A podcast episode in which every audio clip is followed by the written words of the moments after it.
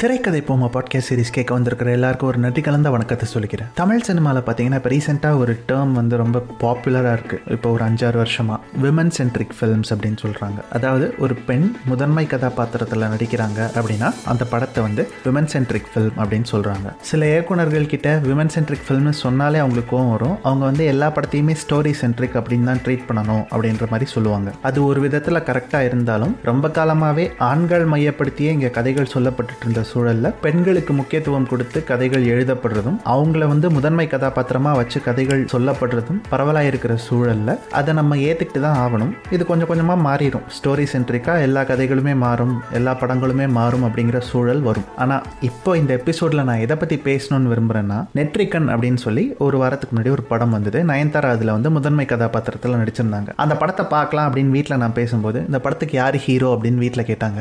யார் ஹீரோவா?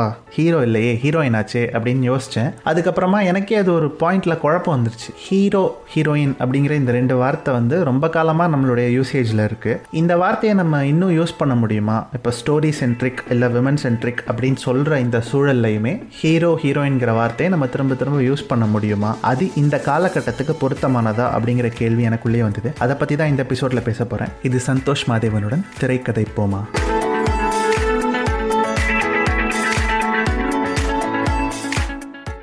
முதல்ல இந்த ஹீரோ அல்லது ஹீரோயின்கிற வார்த்தை நம்ம பயன்பாட்டுக்குள்ளே எப்படி வந்தது அப்படிங்கிறத வந்து நம்ம யோசிக்க வேண்டியிருக்கு. அதே மாதிரியே இன்றைக்கி நம்ம பார்க்குற படங்களில் இருக்கிற முதன்மை கதாபாத்திரங்கள் எல்லாருமே ஹீரோ அல்லது ஹீரோயின் அப்படிங்கிற வார்த்தைக்குள்ளே அடங்குவாங்களா அப்படிங்கிறதையும் நம்ம யோசிக்க வேண்டியிருக்கு. ஏன்னா இந்த ஹீரோங்கிற சொல்லுக்கான பொருளே ஆங்கில மொழியில் வெவ்வேறு விளக்கங்களோட வெவ்வேறு காலகட்டத்தில் சொல்லப்பட்டிருக்கு. ஒரு பெரிய போர் வீரனையோ இல்லை ஒரு ஊர் தலைவனையோ அந்த மாதிரி ஒரு டெமிகாட் ஸ்டேட்டஸில் இருக்கிற ஒரு ஆண்மகனை தான் ரொம்ப காலமாகவே ஹீரோ அப்படின்னு சொல்லிட்டு வந்திருக்காங்க. அதற்கு இணையாக ஒரு ஃபெமினைன் ஜெண்டர் அதாவது ஒரு பெண்பால் சொல் வேணும் அப்படிங்கிறதுனால ஹீரோயின்கிற சொல்லையும் உருவாக்கியிருக்காங்க. அது ஆங்கிலத்துக்கு ஒன்றும் புதுசு இல்லை. கிட்டத்தட்ட எல்லா பெண்பால் சொற்களுமே ஆண்பால் சொற்கள்லேருந்து உருவானது தான் ஆங்கிலம் பெண்களுக்கென்று தனி சொற்களை உருவாக்குனது ரொம்ப ரொம்ப குறைவு தான் ஆனால் நாளடைவில் பார்த்தீங்கன்னா இந்த ஹீரோங்கிற சொல்லே நியூட்ரல் ஜெண்டர் ஆயிடுச்சு அதாவது ஆண்பாலும் இல்லாமல் பெண்பாலும் இல்லாமல் பொதுப்பால் அப்படின்னு சொல்லலாம். தமிழில் வந்து பொதுப்பால் அப்படிங்கிற பதமே கிடையாது. நம்ம வந்து பலர்பால்னு சொல்லலாம். ஆனால் பலர்பாலுங்கிற வார்த்தைக்குள்ளேயுமே ஹீரோ வருமா அப்படின்னு கேட்டால் தமிழ் இலக்கணம் அதுக்கு இடம் கொடுக்காது. ஹீரோவுக்கு இணையான தமிழ் சொல் எது அப்படின்னு பார்த்தீங்கன்னா நாயகன் வச்சுப்போமே.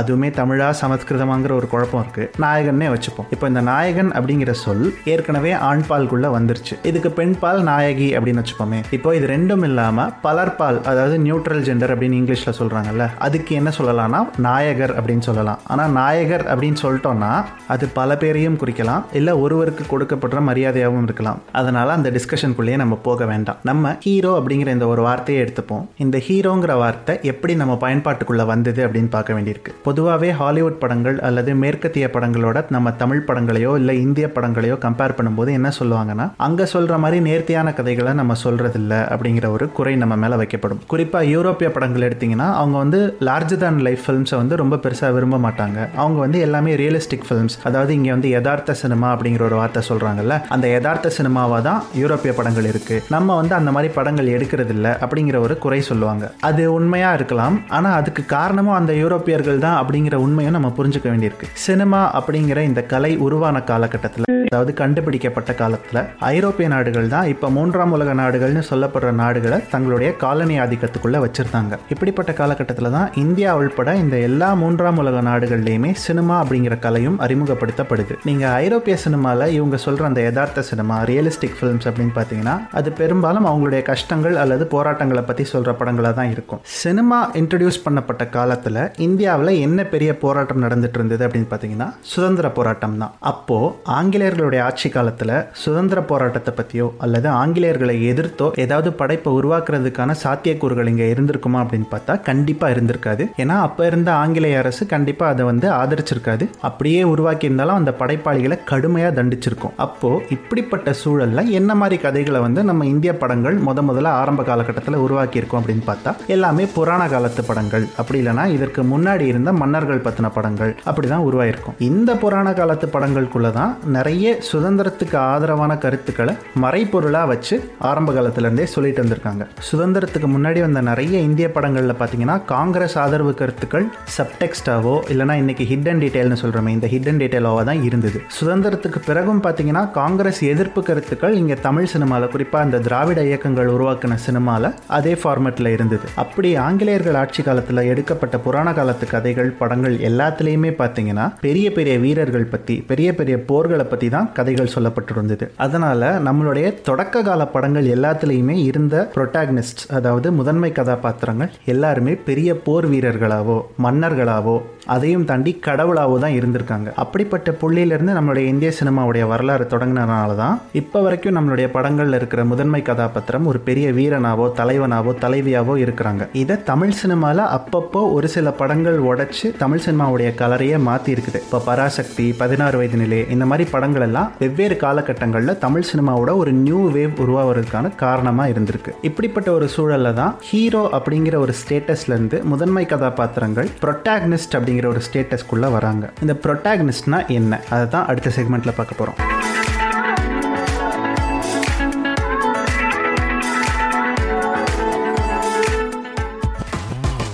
Like this Sochcast? Tune in for more with the Sochcast app from the Google Play Store.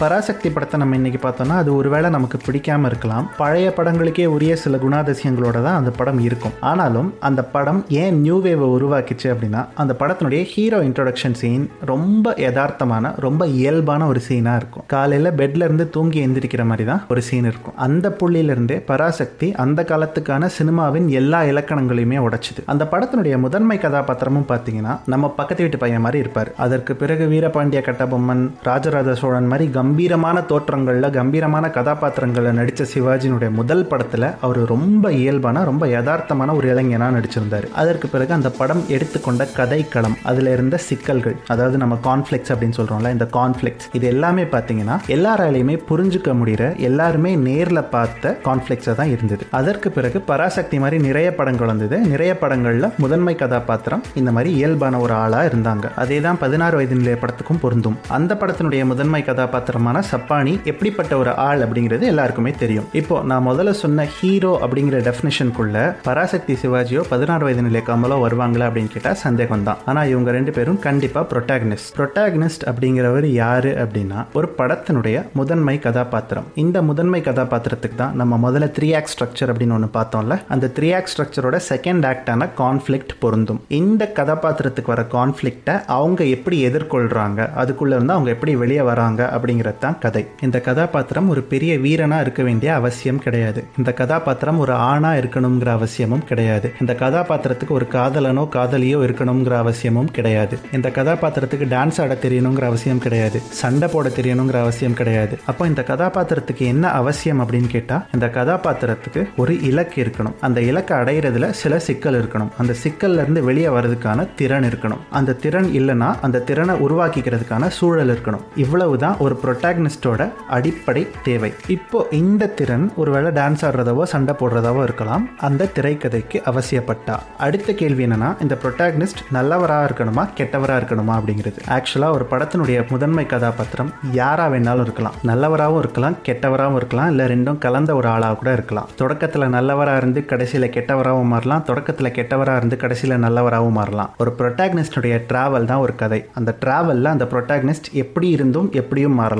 அதுக்கு உதாரணமாக ஒன்று சொல்லணும்னா இப்போ மங்காத்தா படத்தில் அஜித்தோட கேரக்டர் ஒரு நெகட்டிவ் ஷேடில் இருக்கிற கேரக்டர் கடைசி வரைக்கும் நெகட்டிவ் ஷேட்லேயே இருக்கிற கேரக்டர் நெகட்டிவ் ஷேடில் இருக்கிறதுனால ஒரு கேரக்டர் வில்லன் ஆக வேண்டிய அவசியம் இல்லை. ஏன்னா வில்லன் அப்படின்னா ப்ரொட்டாக்னிஸ்டோட எதிரி அதாவது ஆன்டாக்னிஸ்ட் அப்படிங்கிற வார்த்தைக்குள்ளே தான் வருவார். மங்காத்தா படத்தில் அஜித் ஒன்று ஆன்டாக்னிஸ்ட் இல்லையே அவர் தானே முதன்மை கதாபாத்திரம். ஸோ மங்காத்தா படத்தினுடைய ப்ரொட்டாக்னிஸ்ட் அஜித் ஏற்று நடித்த விநாயக் கதாபாத்திரம் தான். இப்போ இந்த ஆன்டாக்னிஸ்ட்டும் ஒரு படத்தினுடைய லீட் கேரக்டரா அப்படின்னு கேட்டால் லீட் கேரக்டராக இருக்க வேண்டிய அவசியம் அவசியம் இல்லை ஒரு படத்தினுடைய ஆன்டாகனிஸ்ட் மனுஷனாக இருக்கணுங்கிற அவசியமும் கிடையாது. ஏன்னா வில்லன் இல்லாமலும் இங்கே நிறைய படங்கள் வந்திருக்கு. அதனால ஆன்டாகனிஸ்ட் அப்படின்னா இப்போ இந்த ப்ரொட்டாகனிஸ்ட்டுக்கு ஒரு சிக்கல் வருதுன்னு சொல்கிறோம்ல இந்த சிக்கலை உருவாக்குறதுக்கு காரணமாக இருக்கிற ஒரு மனிதனோ ஒரு பொருளோ இல்லை ஒரு சூழலோ இது எல்லாமே ஆன்டாகனிஸ்ட் தான். அதனால தான் நீங்கள் பார்த்தீங்கன்னா ஆஸ்கர் அவார்ட் தொடங்கி நேஷனல் அவார்ட்ஸ் தொடங்கி இங்கே இருக்கிற பெரும்பான்மையான அவார்ட் ஃபங்க்ஷன்ஸில் பெஸ்ட் வில்லன் அப்படிங்கிற கேட்டகரியே இருக்காது. இங்கே ப்ரொட்டாகனிஸ்ட்டை தவிர ஒரு கதையில் இருக்கிற மீதி எல்லா கதாபாத்திரங்களுமே சப்போர்ட்டிங் கேரக்டர்ஸ் தான். Screen பிளேக்கு protagonist and rest of the characters அப்படி தான் ஹேண்டில் பண்ண தெரியும். இங்கே வில்லனோ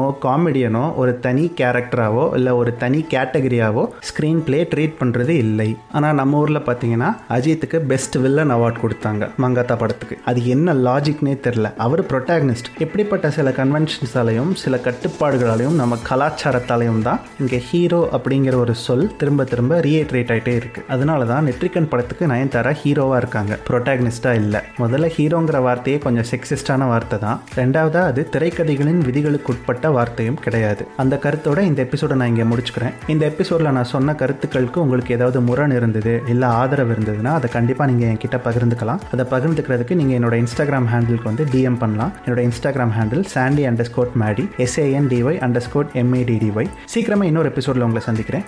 இது திரைக்கதை போமா? நான் சந்தோஷ் மாதேவன்.